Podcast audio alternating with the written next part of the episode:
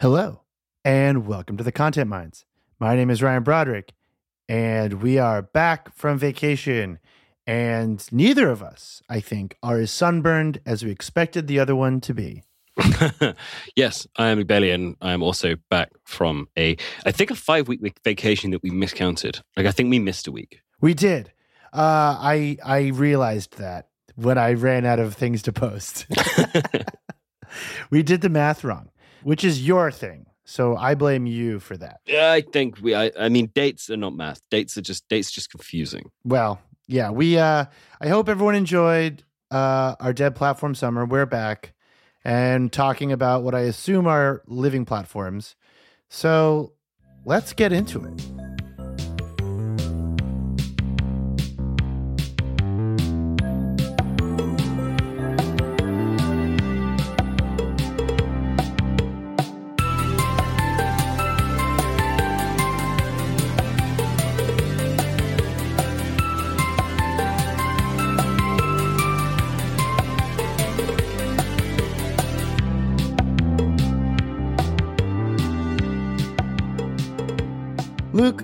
Start with, how was the internet this week and also last month? I mean, the internet to me has come across as quiet. Is that because you haven't been on it, or is that because No, no, I've been on it, but it's it's it's. I've, I mean, I've been distracted. I had to get married. I had to. I wanted to. you you had to? Yeah, Yeah, you had to be there. Like you didn't have a choice. I did have to be there. yeah, That's you was, you were you were there against your will. I was like, yeah, sure. Um, You wanted to be. I wanted yeah. to no, this, it yeah. seemed like a nice time, but yeah, did you did you look at any content in between that thing that our audience does not care about?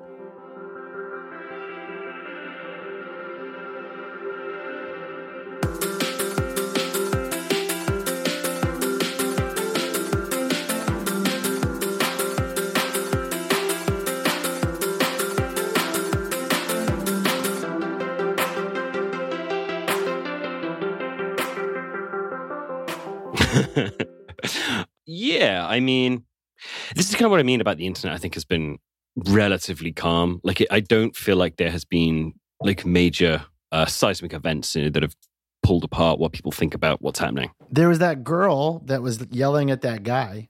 The meme. Oh yeah, I mean that was a fun meme. I want to start with that actually because I feel like that meme became content and then became a news cycle so fast and then it was over. Which and it would not have become a new. The ones the other way round did not become news cycles in the same at nearly the same speed. There were so many. Like Yeah. so many. In fact, the Washington Post is still publishing explainers about it. It published one yesterday. I, I don't know. It was a, it was a fun meme, and uh, someone did a really good tweet about it that said like, "It's cool that women to get make, get to make jokes about how nerdy they are, and that's allowed now." Uh, and I was like, "Yeah, that seems about right," because there were some really funny ones. There were some really funny ones. There were also a lot of like really niche ones, which I found interesting, and so many political ones. Because I think that like Democrats in particular are like in America are really struggling to find like a good way into the midterms. So I think a lot of the campaigns were like, that's a meme that's safe for us to like turn into a political statement. I just liked every man who tweeted a joke about it. Uh yeah, I didn't see a single good one from men. No. Uh I also I think if I was a meme and a politician, even if I liked them, used me, Without asking, I would sue them. Yeah. yeah, that's fair. That, that's reasonable. This goes back to a, a little thing that I really care about a lot, which is that uh, the minute that you register to run for office, you should lose access to privately owned social media. Maybe you should just be removed from the internet. Like, the, no, you should be depersoned. Like as soon as you do that, you lose. No, no, that's it. You lose. You lose access to your bank accounts. You lose access Yes. to your house. You're just like depersoned, and you have to run I mean- from that point. In America, we do have safe harbor laws, which, like, you know, decide how much time you can spend on TV and such. And I just think that, like, We have those. the minute, yeah, the minute you register to run for office, you can't be on social media anymore.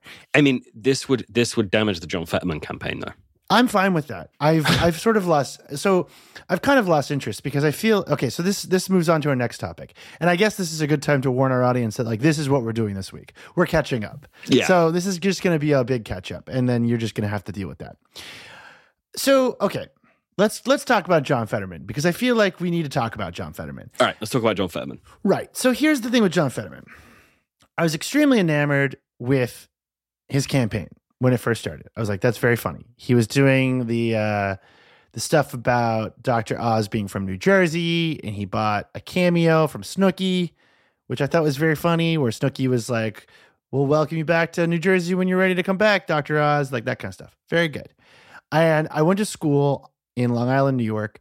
So I'm very familiar with a very specific kind of South Jersey, Pennsylvania asshole personality. I'm very familiar with it. Right. They say cool and dude, and they love Wawa, and they love. I think John Fetterman prefers Sheetz. Yeah, are there's two- well, you know, it, the important thing is to have an opinion on Wawa versus Sheetz. right. Doesn't matter which one you like, just you have to have an opinion on it. The worst food poisoning I ever had from gas station food was from a Wawa buffalo chicken sandwich, but I also drank a lot of Four Loko that night, and it's unclear which caused it. I was in South wait, Jersey. Wait, should we talk about British Four Loko? Oh, we will. We'll get to that. okay. We've got a lot of catching up to. Okay, so what? Okay, let me let me get through this. So John Fetterman loves the campaign. I think it's really interesting. It's good. He's aggressive. I like that. He has like some good ideas, and he has some like ideas that I don't think really are ever going to go anywhere. But like that's fine. You know, one can dream. And he looks like a big man. He's just like a big man. Fun. But the more I've thought about his campaign, the more I'm just like, other Democrats are going to look at it and take all the wrong lessons from it because they're not total douchebags from Pennsylvania. And like, those are the only kind of people that can pull that off. And if he loses, I will become so just like deeply despondent. So I guess like what I'm trying to say is like, I'm falling out of love with the campaign because I'm becoming terrified he will lose. Or if he wins, produce like a horrible, horrible like meme warrior trend to just like spread across the Democratic Party. Does that make sense? Okay. On the first half, yes, but he's doing quite well. So, you know, touch wood. Yeah. On the second half, I mean, I think these people come out, but like, he is a specific guy, and the previous version of that would be uh, AOC, Yes. who also who, John Fetterman would not have worked in AOC's district, and AOC would obviously not work in Pennsylvania. No. So it's very True. much like the lesson from those two is like you should be a super authentic person to your area and you'll probably do very well, which is why all uh, Texan politicians wear cowboy hats whenever they can. So yeah, if you were from Boston, you would just be, you know, a loud asshole. Um, yeah. I sure would. yeah, if you're from California, you like I don't know drink. Well, it depends which bit of California, but, but let's say LA, you're, you're you're drinking a lot of juice and, and talking about which which roads you take to your you took to the campaign stop. So Right. yeah, like there's uh, that's kind of what they what they actually are. But you're also correct that someone will be like, no, no, I should be like a, a Pennsylvania. He's, I mean, he's almost straight edge. I don't know. His his vibe is, it's kind of all over the place. His okay. There's a lot of overlap culturally with Pennsylvania and Massachusetts. For Americans listening, I would almost describe it like Pennsylvania is as if Massachusetts and New Hampshire were the same state. Does that make sense? You have no idea. Yeah, yeah. No, no, no. about. That makes that makes sense. I get that. Okay. So like the two halves of Pennsylvania are basically Massachusetts and New Hampshire, but they've combined them into one state. Yeah. So it's kind of like a weird place to be. But the John Fetterman personality type is very specific to like the kind of guy who is now too old to fight you at like a South Jersey hardcore show. Well, yeah, because he had a, like a stroke. So Right. But he has all of the vibe of a guy who used to be able to very easily kick your ass. yeah, and like maybe still could because he's a giant. But yeah. Right. This is going to sound weird, but like you look at him and you're like, I know what you smell like. You smell like stale cigarette smoke and like pine needles and like maybe a bit of motor oil. Right. Probably because he- had one of those like air fresheners. And as he got out of the car, he was like, I haven't showered in a few days. I'm going to just like rub this air freshener on myself. Yeah, he's he's got that kind of vibe. And I, I, this is not to discredit him. I think he's a very interesting candidate. I think he's a very exciting candidate for the Democrats. I think that like when it comes to Democrats, like he's as like he's as exciting as it kind of gets right now. So I'm very into it. I think there was that was that was a seat that looked really bad and now looks pretty good, which is It does look Kind of and, and. Dr. Oz is doing no favors. Literally before we started recording today, which is Tuesday of this week, Dr. Oz shot back at Fetterman, being like, "Well, maybe if you had eaten a vegetable once in your life, you wouldn't have had a stroke, which is just not, I think, a savvy political move. I just don't think that's a, something you want to bring up. But I don't know. I don't know what the world is like these days when it comes to running as a Republican candidate. I, I am hoping you're right. But I mean, this is it though. Is this a, like the per, the sort of person who could beat him would have be a full Trump person who genuinely says that, and then everyone says this is appalling, and then they double down on it. But Dr. Oz won't, and that's just, that's Right. That'll be the problem. That's what I'm hoping. That's what I'm hoping. So basically, what I will say is, if Fetterman wins, then I can start to worry about like all of the other obnoxious Democrat centrists that like try to like recreate this.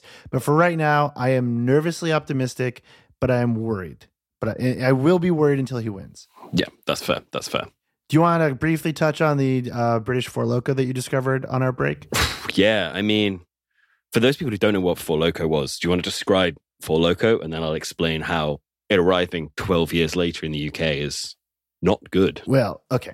I will say, if anyone listening to this doesn't know what Four Loko is, I mean, some of the audience are British, so Yeah, but I'm just saying you might be listening to the wrong podcast. Four Loko was very big when I was in college because it was a malt alcohol beverage that had caffeine in it. Uh, I think I, I looked this up once. I believe a can of Four Loko was equivalent to a bottle of wine with four cups of coffee. I mean, I should point out by the way that when when they say malted alcohol, it's beer. That's what you mean by malted alcohol. No, I, that's I'm I'm using a very specific term for alcohol in America. It is a malt liquor. It was malt liquor because it was 14 percent or which something. is beer. Right, that's just strong beer. Well, we we refer to it as malt liquor. It's I'm sure. I'm sure you do, but you're you're essentially Anyways. saying that you had a strong beer when you do that. I my record was six in a 24 hour period. Hmm. But in my defense, I was young and I was going to both Comic Con and Girl Talk in the same day.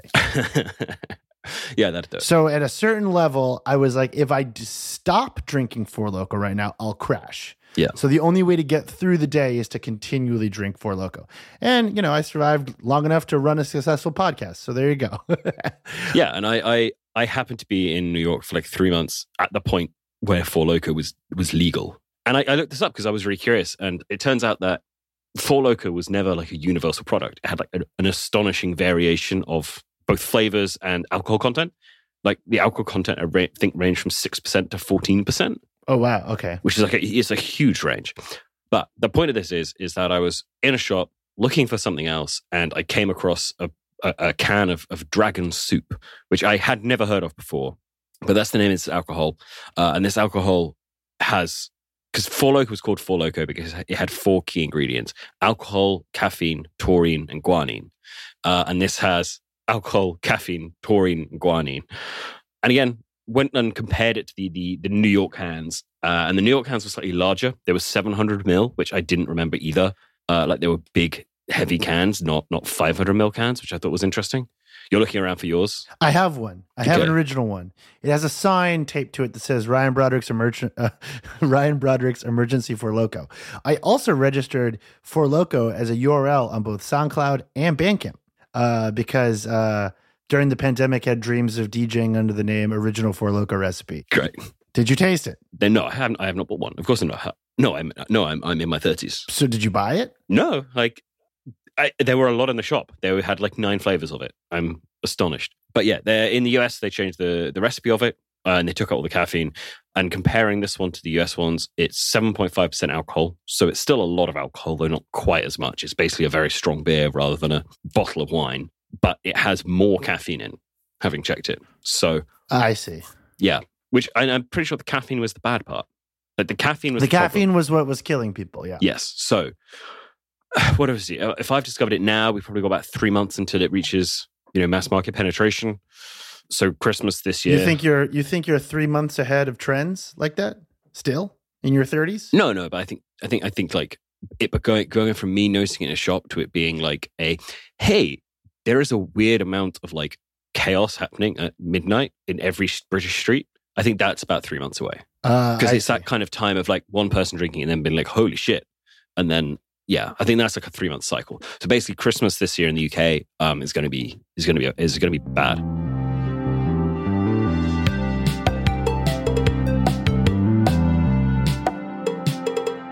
I want to swerve back to the world of the Fetterman stuff. Okay. But with the energy that we would have from British Four Loko, I want to talk about Dark Brandon. okay.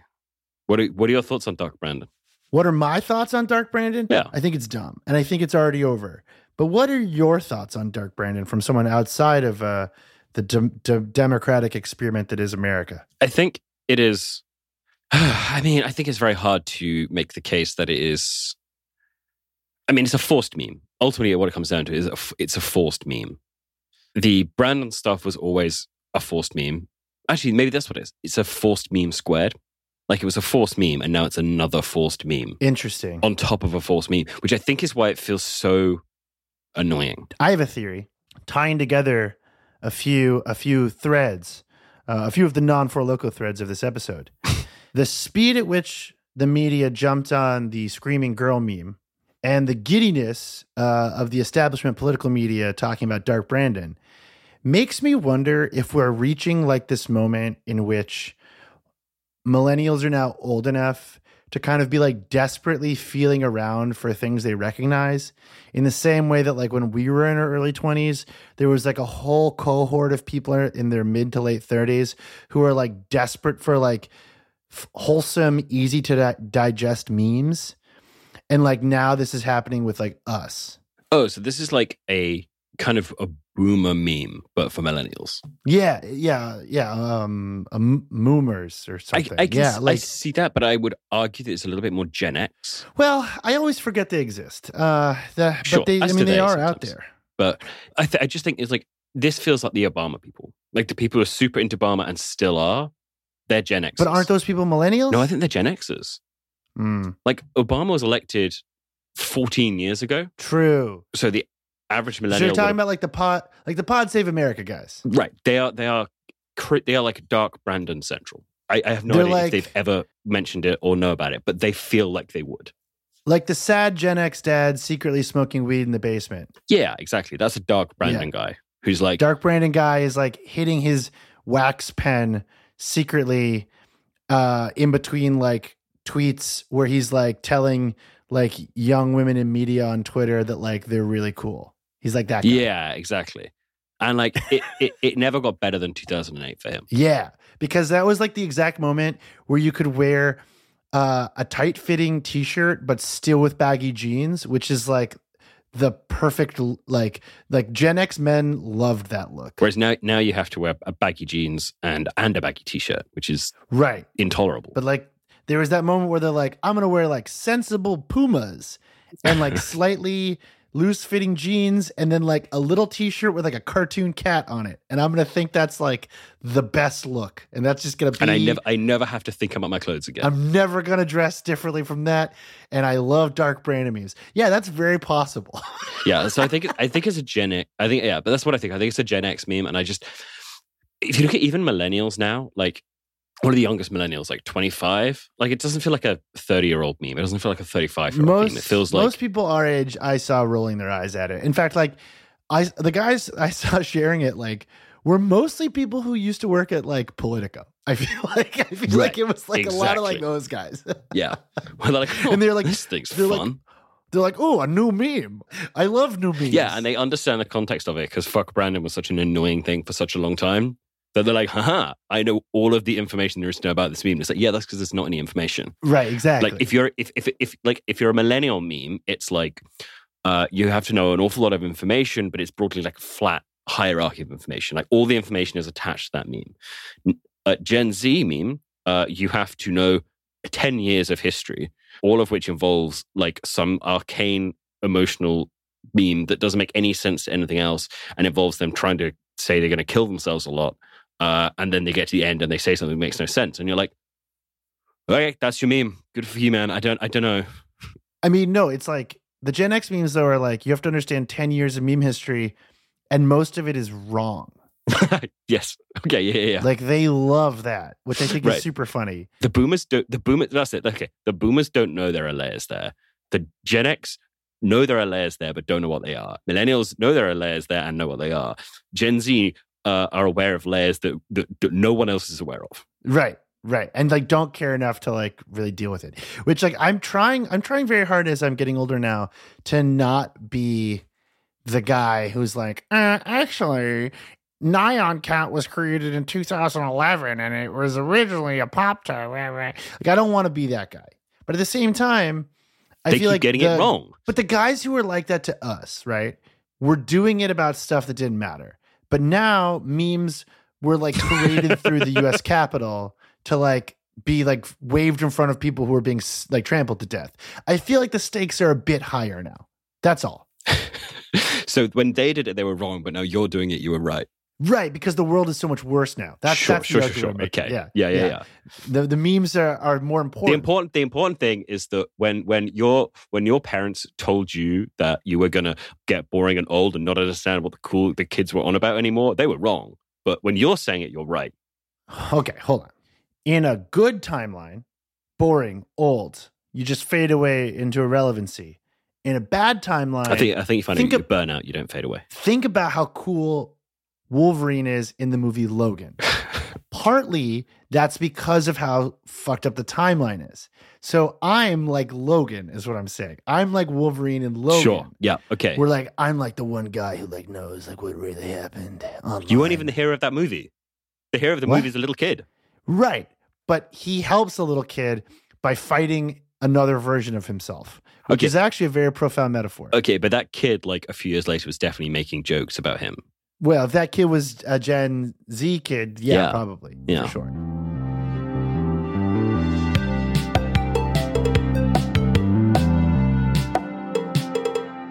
Speaking of boomer memes, you want to talk about like if you love minions? Yeah, I don't even know what this is. So yes, let's talk Okay. about this. Yeah. Uh, so, uh, friend of us, friend of the show, friend of friend of us, Cameron Wilson, great, great reporter out of Australia. Cameron came across this. It's super fascinating. This page was responsible for the most, uh, the third most popular post on Facebook in the world earlier Oh, this month. oh, did we miss the um, Facebook chart? Uh, I have not seen it yet. Oh, okay. Um, I'm not totally clear how. Uh, I, I think I think Cameron used CrowdTangle to figure this out. oh my god. Um, but according to Cameron's research, it is run by a former cop turned email marketer from Guyana, yes. and it uh, it is uh, an affiliate marketing scheme for Amazon stuff. Okay. And yeah, the main post on this is a post that has it's a uh, what's the word deep fried meme of a minion and the text says, "Does anyone else have a ha- voice in the head that repeats slap the idiot, slap the idiot?" No, just me. Hmm, odd. So yeah, it is a classic minion meme. Very classic. It is, the page is posting three times an hour, or no, I'm sorry, three times every half hour, which is just unbelievable.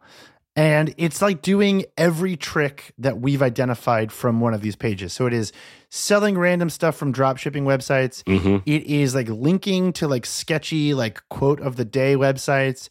It's sharing basic memes. It's like doing all kinds of engagement bait.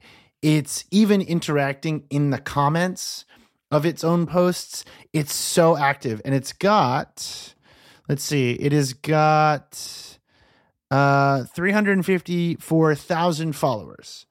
Uh, and it is making some of the most popular content in the world right now. And as of four days ago, they made another page called Minion Memes, which they're now promoting.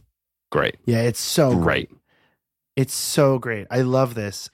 And I just think that like there's not a really there's not a better distillation of of the current state of Facebook than this. I think this is like the the ultimate form of the of the platform. I just, the comments on these are so good. Read some, read some. All right. So there's one that says, being single doesn't mean no one wants you. It means God is still busy writing your love story. And the first one is just like, love those minions. the next one is a, uh, a meme that says, admit it. You've pushed a door that says pull. First comment, yes, I have. That's so good. Wait, I got one. So the the meme is when I find it, I don't need it. When I need it, I can't find it. And Mary writes, "That would be me." and then Rena writes, "The story of my life." and then Jean writes, "I'm right there with you." oh, it's so good and it's so sad because like Facebook like Meta, like, okay, this is actually a perfect transition into sort of a broader topic, which is that like Meta does not care about this website anymore. No. Like, Meta just has. So did you see the thing about uh, that Axios wrote, kind of like saying that like the the era of the centralized feed was over? Did you see this? Yeah, yeah.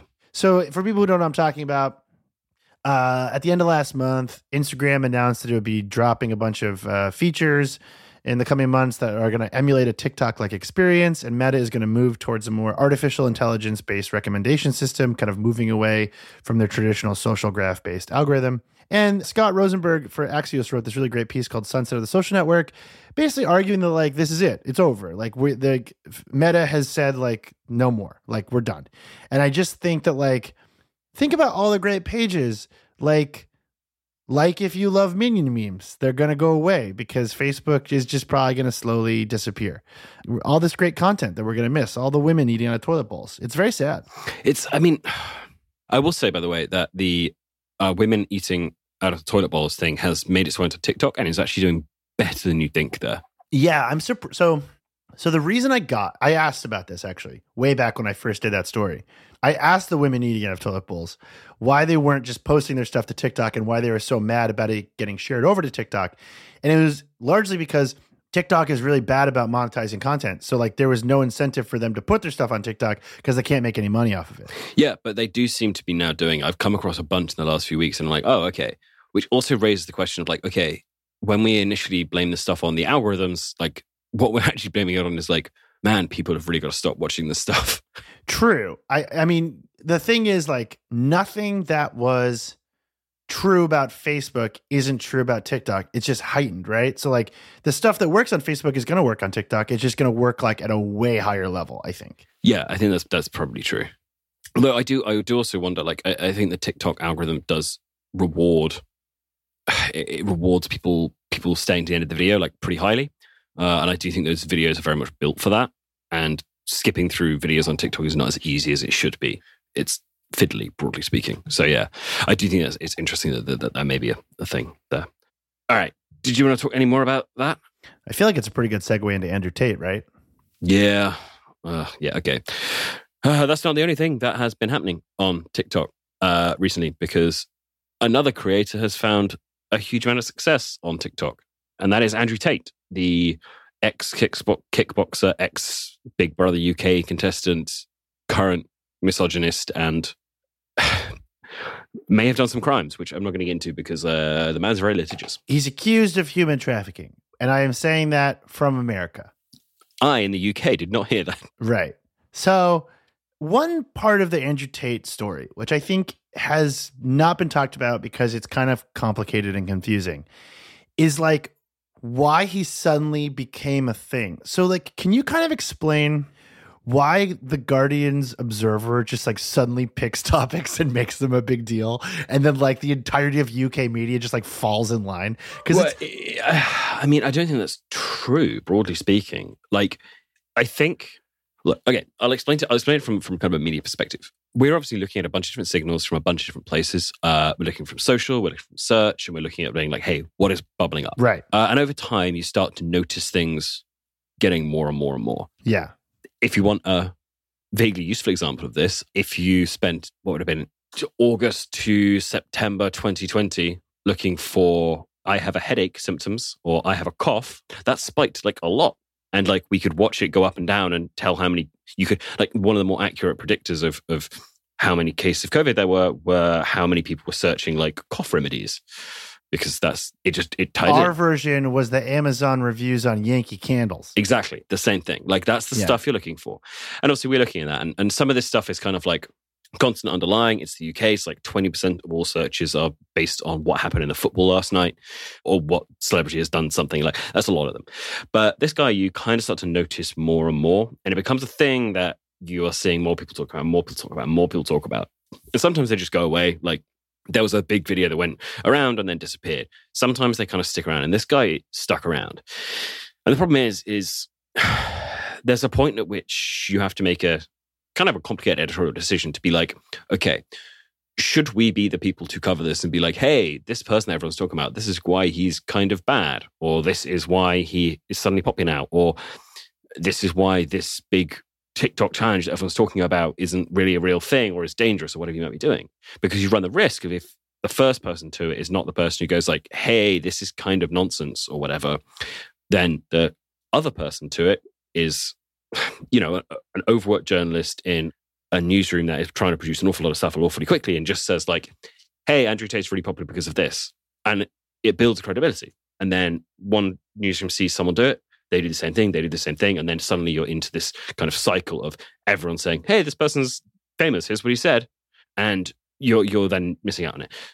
What that then happens is that kind of bleeds up into places like the Observer, places like the Guardian, places like the New York Times, because they can see the same thing that we can see, but they're obviously thinking about it in a slightly different way. Uh, sorry, not to us, but to like a, a, a, a newsroom typically British, but there's a lot of them around the world as well that are watching the trends and attempting to get traffic from whatever people are searching uh, at that moment. I will say, I think in the UK, there's a much bigger emphasis still on this kind of journalism than there is in the US.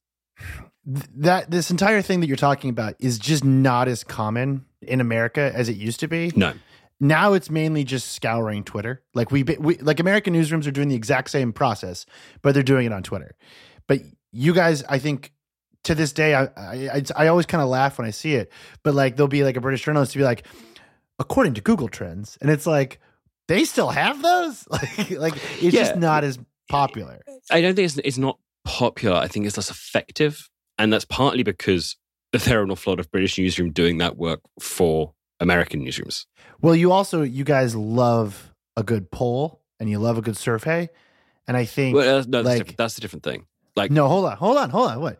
The, the, I think the same British compulsion to argue over YouGov poll results and surveys is is similar with Google Trends data, where you guys love kind of like watching silent data accumulate about how you guys use and do and feel things. I don't, no, I don't, I don't really agree with that. I think That's that it my is- that's my take. it is more of a kind of our media landscape is different and we have a lot more newspapers which is the, the big one we have a lot of national newspapers That is also in the us you have like i don't know three or something I think it's like one and a half now. Yeah. right exactly whereas we have a lot of national newspapers and so it is a it's just a different environment where you, you it is more competitive we've always said you know british tv is to american newspapers and american newspapers are to british tv like they're the same they have the same kind of status in, in, in how things work. But leave all that aside, what that means is that you then get someone like The Guardian uh, who is going to say, okay, we're going to do the thing on Andrew Tate. And then it feels like it blows up. But really, what's happening is that they are the person who is, is crossing the streams from the Google Trends data to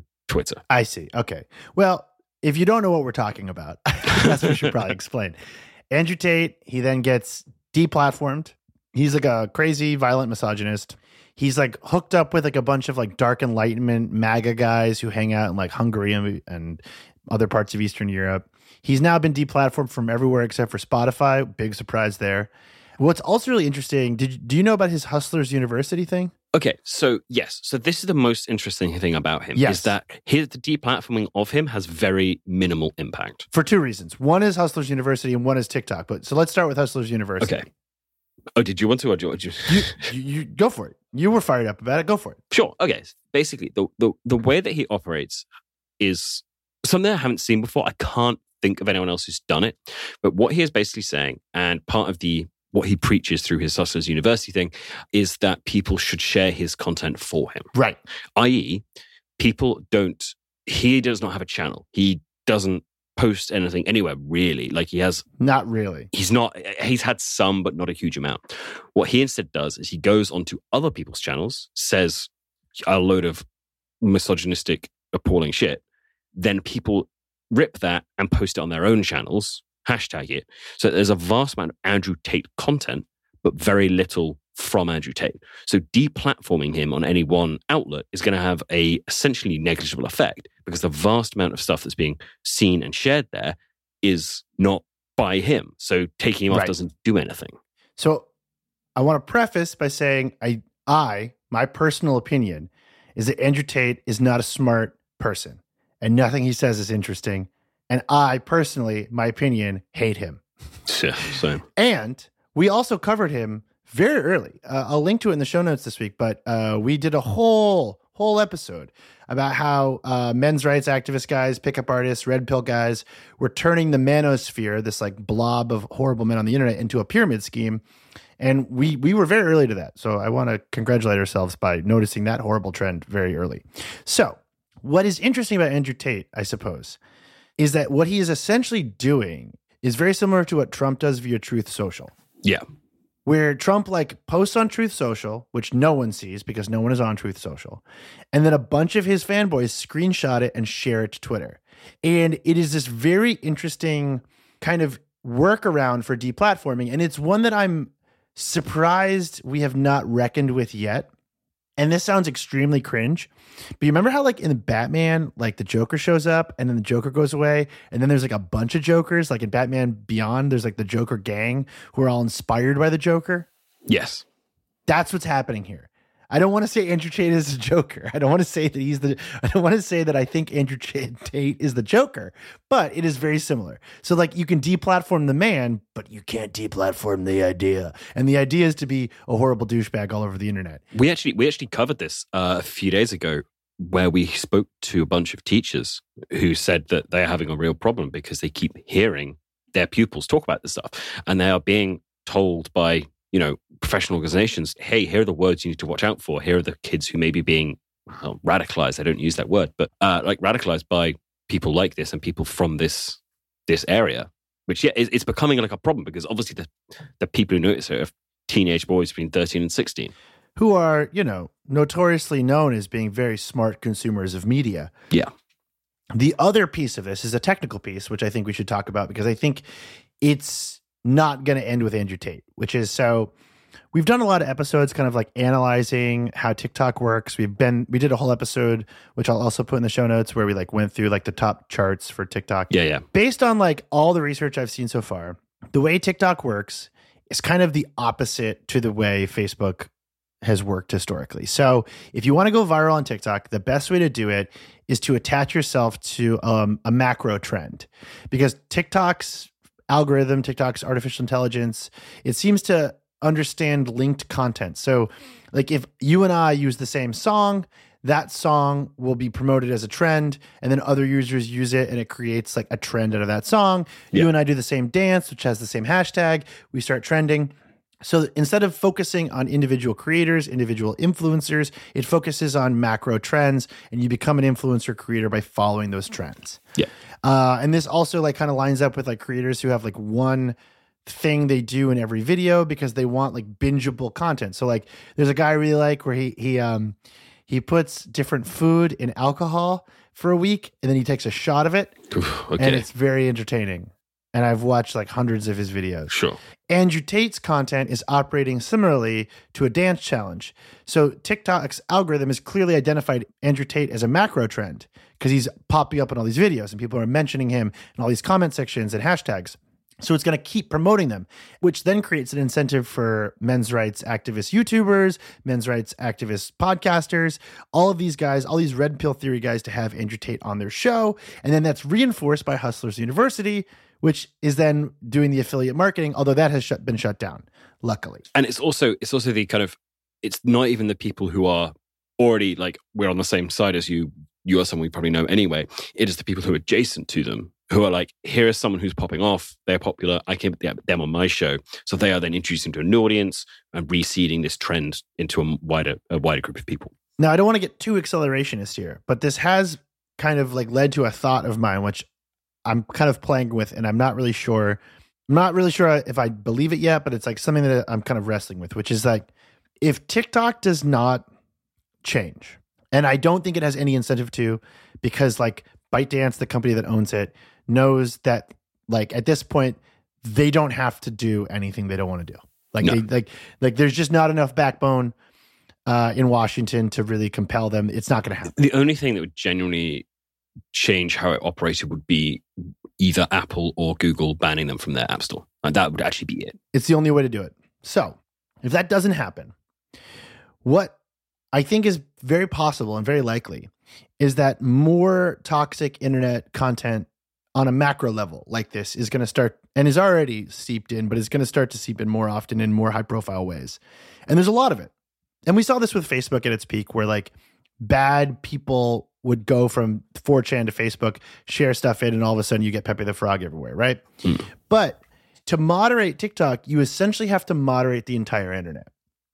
And that's impossible. Yeah. I mean, you, you have to moderate the entire internet, but you also have to moderate kind of society as well, because I think it it hits a scale and a penetration into different groups that I think is is is unprecedented. And I go back to the Johnny Depp stuff with this because the weirdest thing about that was where you would meet people who are like, "Oh yeah, you're a normal person. I know you have roughly the same views and stuff," and they'd be like, "Yeah, Johnny Depp isn't he being treated awfully?" And you'd be like, "Sorry, what happened here?" Right. And it was that thing which just broke out of every every containment that's on the internet. And that I, I, I agree. Yeah, you need to moderate the internet and society because it, it moves across groups so quickly. Yeah, like I saw a graph of uh, global temperatures from 1922 uh, to 2022, and it was like this thing where like they're going in and out, going in. Did and they out, go down or up? How did that? How did it change? Things are getting hotter. Interesting. Uh, but Interesting. it, but it's like a process where like I'm moving my hands back and forth to like simulate this like thing, right? Where it's like it's not always hotter. It's not hotter every year, but the hotters are getting hotter and more extreme and more extreme, right? Yeah. That's what's happening with toxic internet content on TikTok. Is like the stuff is getting both more toxic and it's spreading further. And this stuff has been there since the beginning. Like, you know, people have been writing like fan fiction about like Ted Kaczynski or uh yeah. Char- serial killers or whatever. Charles like, Manson. there's People loved Charles, Charles Manson. Manson. Like there's there's all, there- there's been like uh, men's rights guys on on Blogspot since 2002. Like all this stuff has always been there. All of the darkest parts of humanity have always been there. Rotten.com, like all that stuff. But now we have a, uh, uh, not even a central feed, but an artificial intelligence that is personally recommending this stuff to people, and it's run by a company that has like literally zero interest. Like in five years, we are going to miss the days of pulling the like absolutely inhuman robotic Mark Zuckerberg before Congress to yell at him because there's no version of this where we're going to do that with ByteDance. Like it's just not going to happen. They don't No. care. no, it's tricky. It, it, yeah.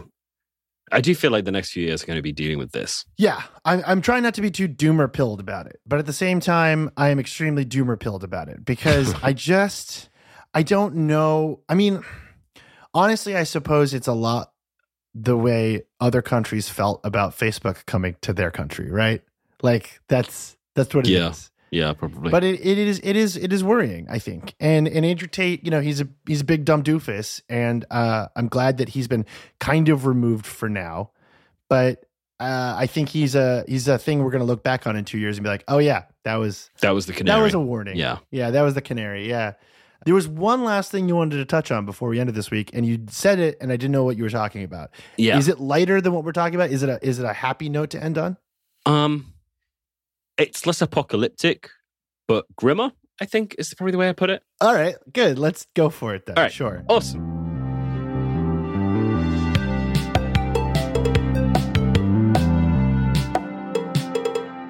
So, about two or three weeks ago, uh, a guy called Karl Andersson published uh, a paper in an academic journal. Uh, the title of that paper was "I am not alone. We are all alone." Uh, colon using masturbation as an ethnographic method in research on Shota cult- subculture in Japan. Oh, I did see this. This is like the preprint about like Yeah. uh, jerking off to hentai, right? Well, it's not just hentai, because uh, you know you're you're an anime, well, a hentai. I, I'm going to say you're a hentai fan. You're an anime fan. uh, I'm at. but but yeah. what, how, how would you describe Shota? it's not good. It's not. it's not like a good thing. Shota is the the male equivalent to uh, what's it called lolicon. Yeah. Yeah. It's uh. So it basically, it's um. It's a subgenre of hentai, which is Japanese pornography, but drawn cartoon, right? So it's a it's it's drawn Japanese pornography, focusing on homoerotic relationships between young men and boys, which is the uh, the the equivalent, uh, which uh, on the other side is loli, lolicon. Sometimes you'll see it referred to. Um, these are very controversial subgenres of, of hentai. There's lots and lots of discourse about it. I will never do an episode dedicated to, to talking about them at length because it's just it, there's just no way to win Yeah, but a lot of it is like very culturally based in uh very like uh complicated Japanese censorship laws and sexual repression and all kinds of other topics that like you know what like Okay, so let's just yeah, let's we're just say, good. Okay, we're good do you think do you think it was a good idea for a guy to publish an academic paper in which he masturbated to this version of hentai uh, as a form of quote unquote doing research? I mean, hey man, we all do research differently, you know, but no, I don't. and this was like a this was like a preprint, right? Like he just like did it. Like this is not like a no, I mean it was it was a preprint. like it's not like zero, but preprints are basically anything that is you know I, what, what I'm wondering is, was his jerking off to hentai peer reviewed? That's what I want. it was not. It was not. It was not peer reviewed, but it was agreed to be published, uh, and it was done with the agreement of a supervisor. What what what academic uh, facility did this come out of? The University of Manchester. Is that a good school? Yeah, it's like a, a perfectly acceptable school. Well, it was, but yeah, he he basically. Oh god, it's uh, it's, it's kind of grim because he basically he basically claimed he, that he'd hit a wall in his research, and therefore uh, he wanted to experience the data collection firsthand. And it is it is an extended detailing of how he of his masturbating to pornographic comics about children Yes. it was absolutely insane. And was also i mean the kind of the the, the knock on of what was quite interesting about it was that a bunch of right-wing culture wary people but not like the the really cranky ones like the ones who are just a little bit on that on that side tweeted and was like this is pretty grim. This shouldn't exist. Why does this happen and intuitively a bunch of people kind of piled in and were like this is you you're fighting with the humanities again. And then a load of academics then you know five minutes later was like i've deleted this tweet. I've read the paper. Clearly this is, this is wrong. Yeah. which yeah i thought was quite i don't know it was it was it's one of those things where, where it was like it really highlighted a divide. Everyone was intuitively going in on sides without ever checking. And this like it happens on every way around like there are a bunch of times when you know people on the on the left you know go in on something and people on the right intuitively defend it and then a few minutes later like oh, i shouldn't have done that because they then read it which I, I think is interesting but at the same time like fucking hell I think not everything fits in a culture war binary. And I think one of those things that we can probably all agree doesn't fit within the culture war binary is the validity of academic studies based entirely around jerking off to hentai. I think we can just isolate that. Whoa, hold on, hold on, hold on. Not just not just jerking off to hentai, only his own jerking off to hentai. It wasn't like he got like a thousand people and been like, "Hey, I'm going to collect a load of your inf- what your thoughts about this are." He was just like, "I'm going now, to." Luke, would you say that would be better or worse if he had done that? I think better. I'm unclear. I can I can see it both ways. Yeah, I can as well. Like at least one way there is an approach at having a sci- some sort of scientific validity, validity to do it. Not that ethnographic research is not valid otherwise. But if you're going to do ethnographic research, just like 12 other people. I don't know. Yeah, The science is bad and that's annoying. And the fact that he this is the thing that he's chosen to focus the science on is bad and also annoying. yeah, I agree, and I don't ever want to think about that ever again. So I'm glad that we've. We, I think we've. I think we did it. Cool. Hey, Luke, to distract ourselves from that, have you consumed any content to stay sane this week or in the last month?